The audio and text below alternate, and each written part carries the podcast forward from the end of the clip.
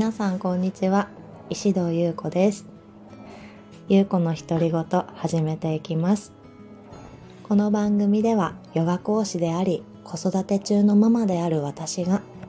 子育てのことヨガのことはもちろん自己肯定感や日々の中での気づき他愛のない何でもないことまで感じるままにお話ししている番組です。気軽に聞いていただけたら嬉しいです。今日は3月24日の金曜日。午後3時頃ですね。3時あちょうど今3時になりましたね。お洗濯しながら収録してます。午前中は私のヨガの先生のアシタンガヨガのマイソウルクラスっていうね、えー、自分のヨガの練習を先生に見てもらう、えー、クラスを受けてでその後先生方とお茶をして、帰ってきました私帰りながら車でね帰りながら気づいたんですけど自分のヨガの先生を持つっていうこととか定期的にその先生にヨガの教えを受けるっていうことをちょっと前まではすごく夢のような生活だって思ってたんですよね。あの会社員としてヨガインストラクターをしていた10年。その後、えー、札幌に帰ってきて東京に2年住んでたんですけどその仕事とかマネジメントでね。で札幌に帰ってきて、えー、少し1年マネジメントの仕事した後に結婚して子供を授かって出産して少しねねんねの赤ちゃんだった娘のお世話に悪戦苦闘しながら楽しみながらね。うん、それまではもう本当にもう本当に去年の今頃までは夢のように思ってたんですよ。いつかそういう生活がしたいってどこかで思っていたなっていうことを帰りにふと思い出した時にありがたいなって思ったし自分でそれが選択できたってことをとても嬉しく思ったんです。朝保育園を送ることを旦那さんに今日はお願いできたりだとか、まあ、環境が今日はね整っていたので旦那さんが少し家を出る時間が遅かったのでお願いできたりとか、それを快く受けてくれて余裕を持って家を出てっていうことも前まではきっと前の私だったらお願いできなかったかも。もしかして全部私の仕事だって決めていたかもしれないしそもそもヨガにヨガの教室に行くっていうこともどこかで自分で決めて遠慮したりとかしてたかもって思ったらこの1年での自分の変化って自分で選んできたなって。周りのサポートのもちろんおかげですよ。おかげですけど自分で決めたなって思った時になんかすごく何とも言えない気持ちあの自己肯定感で言うと あの私セルフラブキッズっていうあの講座の認定講師でもあるので自己肯定感の中で言うと自己信頼感がすごく上がったなって思うんです。いやーなんか嬉しいなと思って。もう特にラバーっていうホットヨガスタジオで働いていたんですけれども会社員時代はありえないぐらい夢物語だったなって思って。今すごい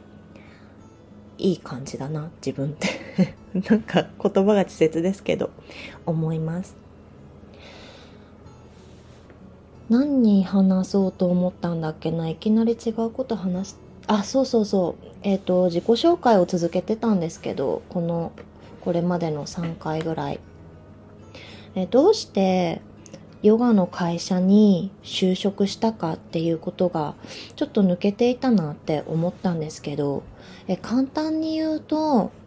ホットヨガの先生になったら綺麗になれそうっていう気持ち。そうなんです。あの、バレエの先生やっていたから、4年ぐらい、あの、3歳から大人まで、あの、教えていましたって、ちらっとお話ししたんですけど、私、レッスンを提供するっていうことにあまりハードルの高さを感じていなかったっていうことと、どこかでヨガのこと何も知らないのに、私バレエやって体割と柔らかいからできるでしょみたいな気持ちもあったと思います。おごり、ものすごくおごってたんですね。まあ入社してヨガの先生になるための研修をね、お給料をいただきながらさせてもらうんですけど、まあ打ち砕れ、打ち砕かれたんですけどね もうそこから私のヨガはスタートするんですけど、ヨガってストレッチとか、まあ、もちろんストレッチ要素もありますけど、もう本当にそんな簡単なことではなかった。でも、まあ今、簡単にヨガとはって話すことは私は今はできないんですけど、うん、哲学的なところから体の使い方、マットの上でのことまで、やったことがないことだらけ、知らないことだらけだったんですね。でも、私にはそれがとても新鮮でキラキラして見えて、うーん、ヨガのレッスンを受ければ受けるほど、哲学の話を聞けば聞くほど、私の人生にとても必要だって思ったんです。そして、私はなんて今まで自分の心と体をいじめてきたんだろうっていうことに気づいたんですよね。バレエの時代が決して苦しみばかりではなかったし、素晴らしい、えー、て言うんでしょう。なんかものすごく充実した気持ちになったり、頑張ってきてよかったなって思うことたくさんあったけどどこかで自分を蔑んだり卑下したりいじめてきた人生だったけれどもヨガに出会ってこれからの私の人生変わるなって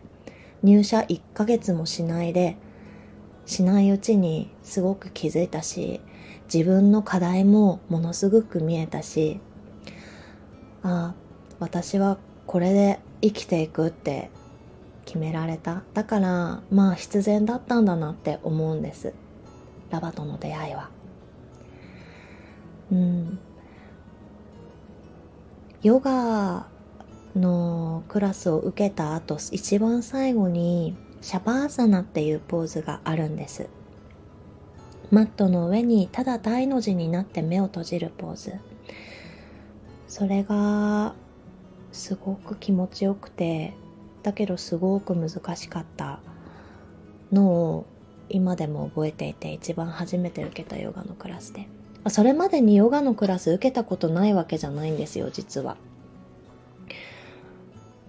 一番初めてヨガを知ったのはもう本当に記憶が微妙にあるかないかぐらいの3、4歳の頃、おばあちゃん習ってたんですよね、実は。あの、区民センターでヨガ習ってて、なんか普通に私が入社した頃に太陽礼拝の練習とかしてたら、おばあちゃんもそれやったわって横で おばあちゃんが言ってた。うん、おばあちゃんがやってたんです。でも私は子供だったからヨガが何かわからない体操ぐらいに思ってたんですけど、まあ、その後またヨガに出会ったのは、大学生ぐらいの時にあのデューク・サライエさんが流行っててウォーキング教室行きたいって言って私の母があの札幌の中心部の大通りっていうところでウォーキング教室に行っててでその片隅でヨガやってたんですよねウォーキングと別に。でヨガ優子きっと好きだと思うから一緒にやろうよってお母さん言ってくれてヨガマット買ってくれて一緒に23回受けたぐらいだったんですでもまあなんかその時にヨガニドラとかね今思えばヨガニドラってあの種類のヨガがあるんですけど受けたりしてあなんか気持ちいいなでも寝ちゃうなみたいな感じでヨガのクラスの最中寝ちゃったりとかして なんかそこまでうんすごく劇的にすごいって思ったわけではなくってやっぱり入社して受けたヨガのクラスでなんかすごく感動したんですよね。そこからずっとヨガの虜です。ヨガの虜というかもう日常人生の一部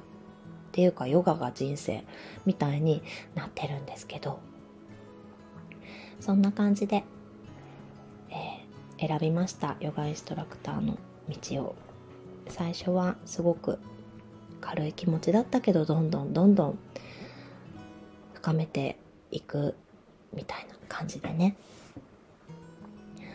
今に至ります。あと質問があったのがセルフラブキッズについてどうしてっていう話が、ね、また今度やりますって話しますってお伝えしたんですけどまた次にしようかな。もう10分以上話してるので。であの一つ今日話したいなって思ってるのが私あの最強開運日の次の日の新月の日にすっごくお腹痛くなってお食事中の方いたらすいません。すごく大デトックスしたんですよね。22日お羊座の新月だったんですけど。それででもね今月よくお腹痛くなって結構あの動けなくなってたのであの動けなくっていうのは倒れたとかじゃなくってあの娘のお世話ができない時間があったりしたので旦那さんがね病院行ってきてって言ってくれたんですよ。私は小学校の時から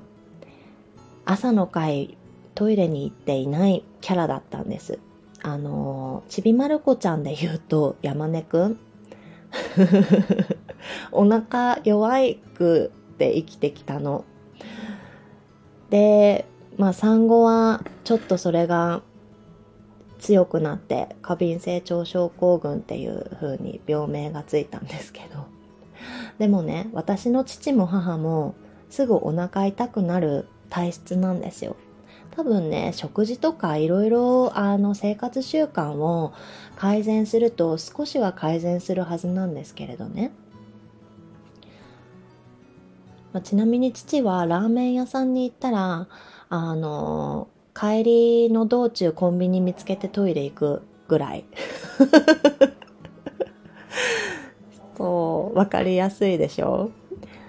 だから私はね、22日新月だったし、すごい一大デトックスの日だし、だからだなって思って軽く見てるんですけど、旦那さん病院行ってって。で、私ちょっと横になって、あの、腹痛の波を観察して、あの、強く痛まないようにじっとしてれば、朝になったら治ると思ったから、で、新月だしと思って、病院行かなくて大丈夫って言ったんですよ。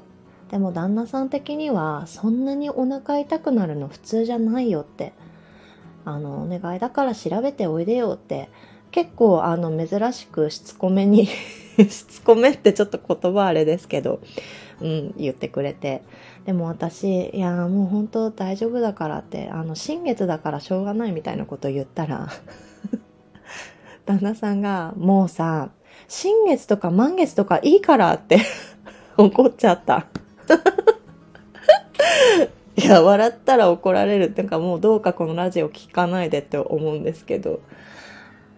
いや、でも自分の体だからさ、あの、大丈夫だからって思うんですよね。これで来週もさ、2回3回お腹痛くなったらさすがに病院行くけど、え大丈夫だと思ってるんです、私は。そういうのありません？皆さん。でも多分私じゃなくて、旦那さんだったらこれが私は病院行ったらってきっと言うんでしょうね。そんな小話でした。皆さんの今週はどんな一週間でしたか？来週は3月の最終週ですね。で、その後4月が始まって、札幌もどんどん、あの、残り少ない雪もなくなっていくんだろうな。そして、新旧だったり、新年度だったり、ね、あの、本格的なスタートっていうね、月が始まりますけど、今月やりたいことやり残さないようにしたいなって思いながらも私らしく過ごしていきたいなって思ってます。また来週お会いしましょう。それでは。